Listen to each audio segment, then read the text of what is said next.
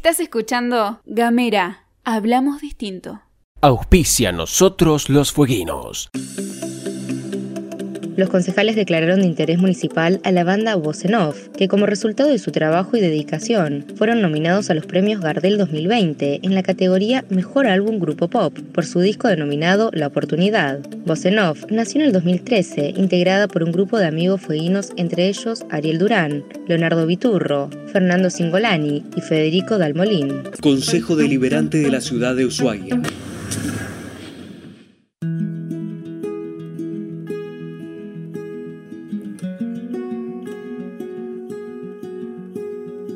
Mi nombre es Gabriel Ramonet y lo que sigue es Nosotros los Fueguinos, un podcast sobre la búsqueda de la identidad cultural en Tierra del Fuego.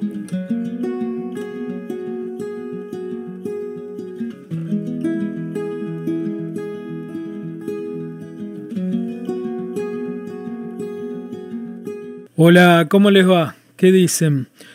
Hoy quería volver a referirme al tema del desarraigo y a su innegable vinculación con la conformación de la identidad de los fueguinos.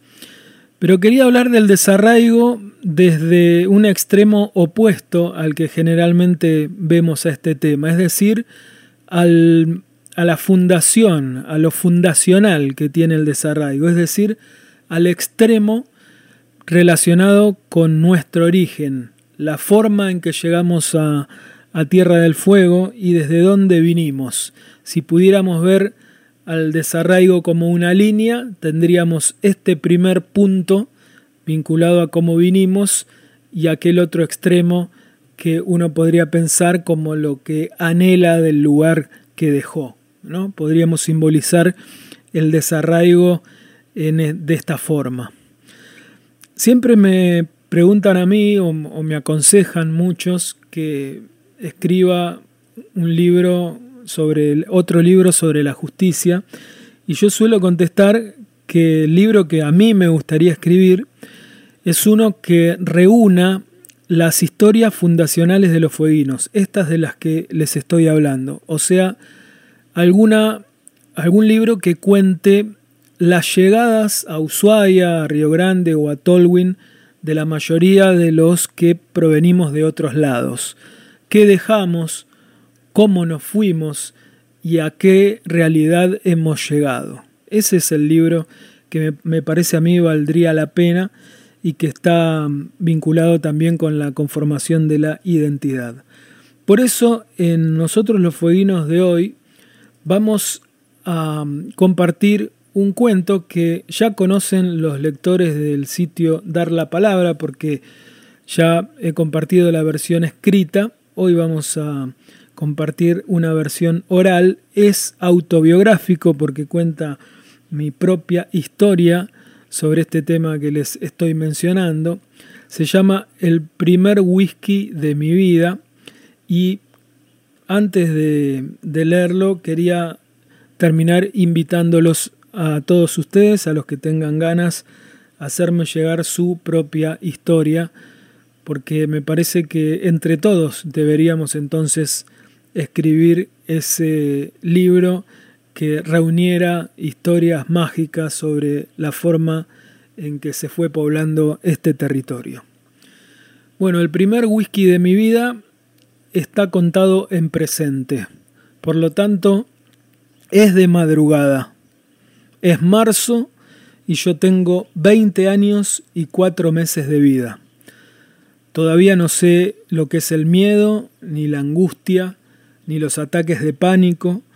No me duelen las rodillas al correr y no necesito elongar después de un partido de fútbol. Ya conozco la amistad y el amor. Soy más estructurado que ahora, más racional, pero también más osado. He fumado un cigarrillo a solas y no me ha gustado. He bebido en exceso cerveza y vino, pero nunca he tomado un whisky.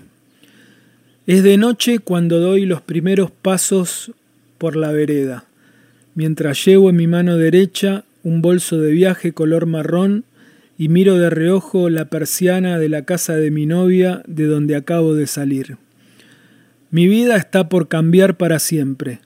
Lo intuyo por un cosquilleo extraño que me recorre el cuerpo. Tres pasos más y me detengo por unos instantes para observar de nuevo la ventana. Dudo por primera vez y avanzo sin detenerme hasta la parada de colectivos. Me acuerdo de unas horas antes, en mi casa materna, de los nervios atragantados mientras elijo qué ropa llevar. Voy a pasar frío, no caben dudas, pero ¿cuánto frío? Ese que se siente al salir de la ducha durante el invierno en las casas poco calefaccionadas del Gran Buenos Aires, o el que te perfora los huesos cuando caminás por el Parque de Lomas a las 7 de la mañana rumbo al colegio secundario. ¿Cuánto es mucho frío? Mi padre me pide ir a su habitación. Ahorra consejos que ya conozco. Evita recomendaciones administrativas. Me cuida de escenas de llanto y de despedidas dolorosas. En cambio, me invita a ver televisión. Las entrevistas del programa político que siempre compartimos. Él acostado en la cama y yo sobre unos almohadones en el suelo. Hablamos de eso, de política, sin cambiar un ápice el ritual de toda la vida, ese que está a punto de cambiar para siempre. Un rato después estoy en la casa de mi novia despidiéndome. Uso todas mis fuerzas, todo mi poder de convicción, todos mis argumentos para persuadirla de que solo se trata de algo transitorio, de la oportunidad de un futuro posible para los dos, pero no me cree ni media palabra. Su historia, su increíble intuición de mujer y su sensación de destino sellado conspiran contra mi módico discurso. El rostro de ella entre penumbras y la seguridad profética de que me espiaba por las rendijas de la ventana cuando crucé la calle se me vuelven a aparecer cuando bajo del colectivo en Aeroparque, con mi bolso de viaje marrón como única compañía. Afuera sigue siendo de noche, como si la gravedad de mi aventura necesitara un marco, un entorno oscuro y solitario que me hiciera recordar la seriedad de lo que estaba por hacer. Inicio los trámites aeroportuarios envuelto en una adrenalina impropia de mi forma de ser. Me equivoco, tropiezo, pregunto, no tengo idea de lo que debo hacer para llegar por fin hasta el avión, y mientras cumplo, como un autómata, las órdenes que me dan voces desconocidas, tomo conciencia de que en el medio de esta madrugada fundacional, entre la lluvia de novedades que me inundan, también me moja la sensación de volar por primera vez. Nunca estuve en un aeropuerto salvo para ir a buscar a mis tías cuando llegaban de España, y nunca en un avión. Mi única referencia son los que torpemente hacíamos con hojas de cuaderno en la primaria y más profesionalmente luego en las horas libres de la secundaria. No sé bien cómo, pero estoy sentado dentro de la aeronave, hablando con un muchacho que conocí en un micro, al que tampoco sé bien cómo llegué, pero que me trasladó desde el edificio hasta la escalinata. Charlo de cualquier tema, en otra actitud tan distante de mí como la ciudad de Ushuaia, a la que me dirijo porque me ofrecieron trabajo, algo que escasea como la honestidad en la primavera menemista. Me voy porque algo me dice que es el momento. No puedo explicarlo bien, mucho menos en esta noche donde no he pegado un ojo y donde la cabeza burbujea imágenes como flashes que se prenden y se apagan a cada instante. El campito del barrio, el fútbol, las tardes de calor, los amigos, la cancha, mi familia, la radio, la escritura, los libros. ¿Cómo llegué aquí? ¿Qué hago solo en un avión? ¿A dónde voy? ¿Por qué me voy lejos? La calma, los ojos fijos en la ventanilla. Está muy bien esto, muy bien. Todo va a salir bien. Una inesperada sensación de suprema e inexplicable seguridad se me filtra de repente por las venas. Por unos instantes siento que he tomado buenas decisiones y por primera vez suelto mi cuerpo sobre el asiento. El avión se mueve y mi ocasional compañero de viaje me hace notar, con una mueca de sorna, que no llevo puesto el cinturón de seguridad. Se ríe mientras mis manos se enredan en un juego de maniobras torpes. Mi expresión no debe ayudar mucho. Sin dormir, en mi primer vuelo, solo y cambiando de vida. Y ahora convencido de que si no logro hacer corresponder las piezas del cinturón, rebotaré contra el fuselaje ni bien el avión comience a carretear. Nada es tan aterrador ni tan provocativo como la experiencia inaugural. Ya no lo pienso por el vuelo que transcurre sin mayores novedades, lo reflexiono tratando de imaginarme el lugar a donde llegaré en pocas horas. Me viene a la memoria la recurrente idea de las vidas paralelas. Cada vez que tomamos decisiones trascendentes, nuestra existencia se divide en encrucijadas como si fuera una intersección de caminos. Uno elige una dirección y con ello abandona el resto de las posibilidades. ¿Existirán otras vidas paralelas en una dimensión diferente que no podemos ver, donde estamos nosotros habiendo elegido caminos distintos? ¿Habrá entonces un tipo acostado en la cama de la casa de su novia que se despierta al día siguiente y le prepara el desayuno? ¿Habrá otro que se queda dormido sobre los almohadones del suelo mientras comparte con su padre un programa de televisión? ¿Algo para tomar? ¿Café, gaseosa, whisky? dice la azafata sin saber que me aparta de toda elucubración filosófica. Pongo cara de si me habla en serio. Pienso en el aroma del café, en la sed de madrugada que saciaría una gaseosa fresca. Pienso en la leche chocolatada que me hacía mi abuela, en el sabor dulce de los caramelos. Un whisky, contesto sin embargo, tratando de que mi tono de voz tenga la gravedad correspondiente a la hombría de aquel requerimiento. La azafata lo sirve con un vaso con hielo, sin advertir ninguno de los procesos que simultáneamente conviven en mi cuerpo. De repente me quedo solo, mirando fijo el asiento de adelante. Tomo el vaso y lo muevo levemente, como quien relojea la superficie de la pileta desde lo alto de un trampolín. Elevo un poco más el recipiente hasta acercarlo a la altura de la boca y sin pensar en nada más, Quizá porque ya he agotado esa capacidad, me tomo el contenido de un solo trago.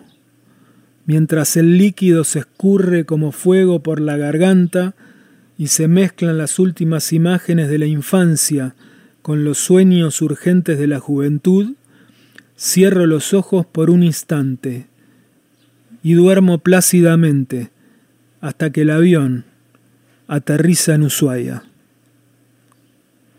Hasta la próxima. Mi nombre es Gabriel Ramonet y esto fue Nosotros los Fueguinos. Nos despedimos escuchando a Ignacio Boreal y su tema Mi pueblo.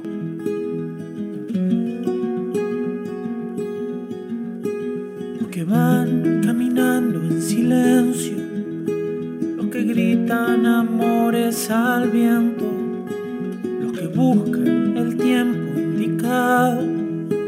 los que viven indicando al resto, los que quieren lo que tienen el otro, los que necesitan mucho menos, los que cuentan sus pasos cansados mientras pierden la cuenta del tiempo.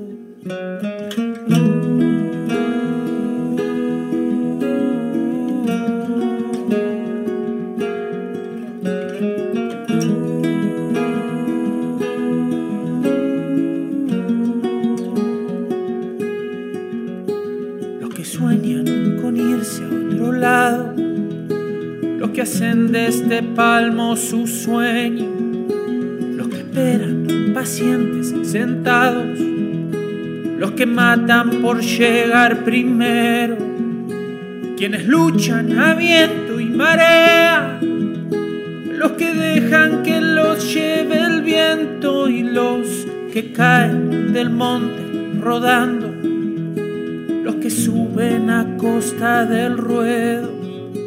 ¿Qué pasó con mi pueblo y su luz? Nuestro orgullo no es esta quietud, como el río que empuja por dentro. Somos puro viento y camino en el sur.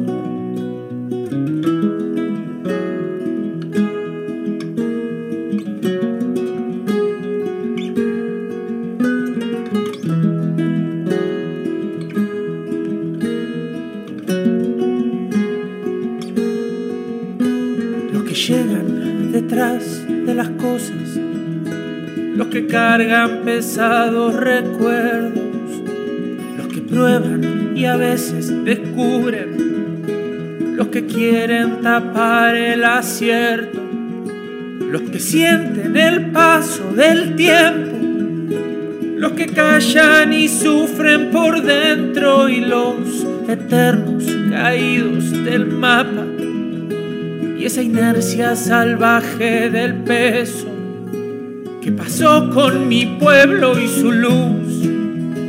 Nuestro orgullo no es esta quietud, como el río que empuja por dentro. Somos puro viento y camino en el sur. No puedo sin ti, sin tu libertad esta canción, esta soledad, sin esto que fui, sin esto que soy, el impulso ciego que empuja mi voz, el impulso eterno que empuja la voz.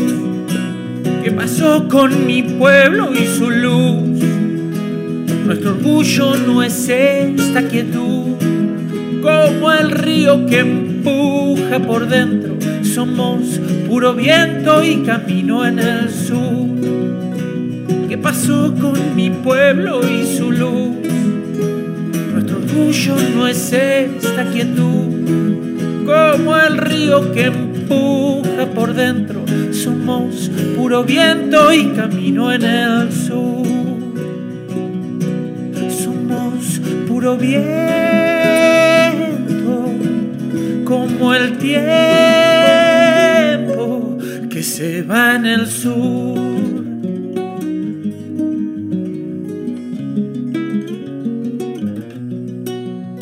Auspicia nosotros los fueguinos.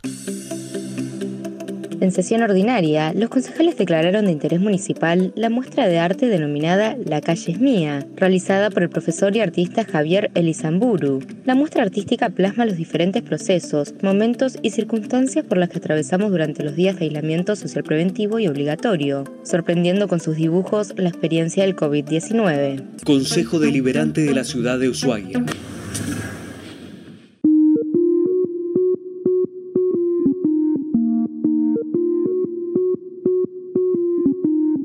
Seguí nuestros contenidos en gamera.com.ar.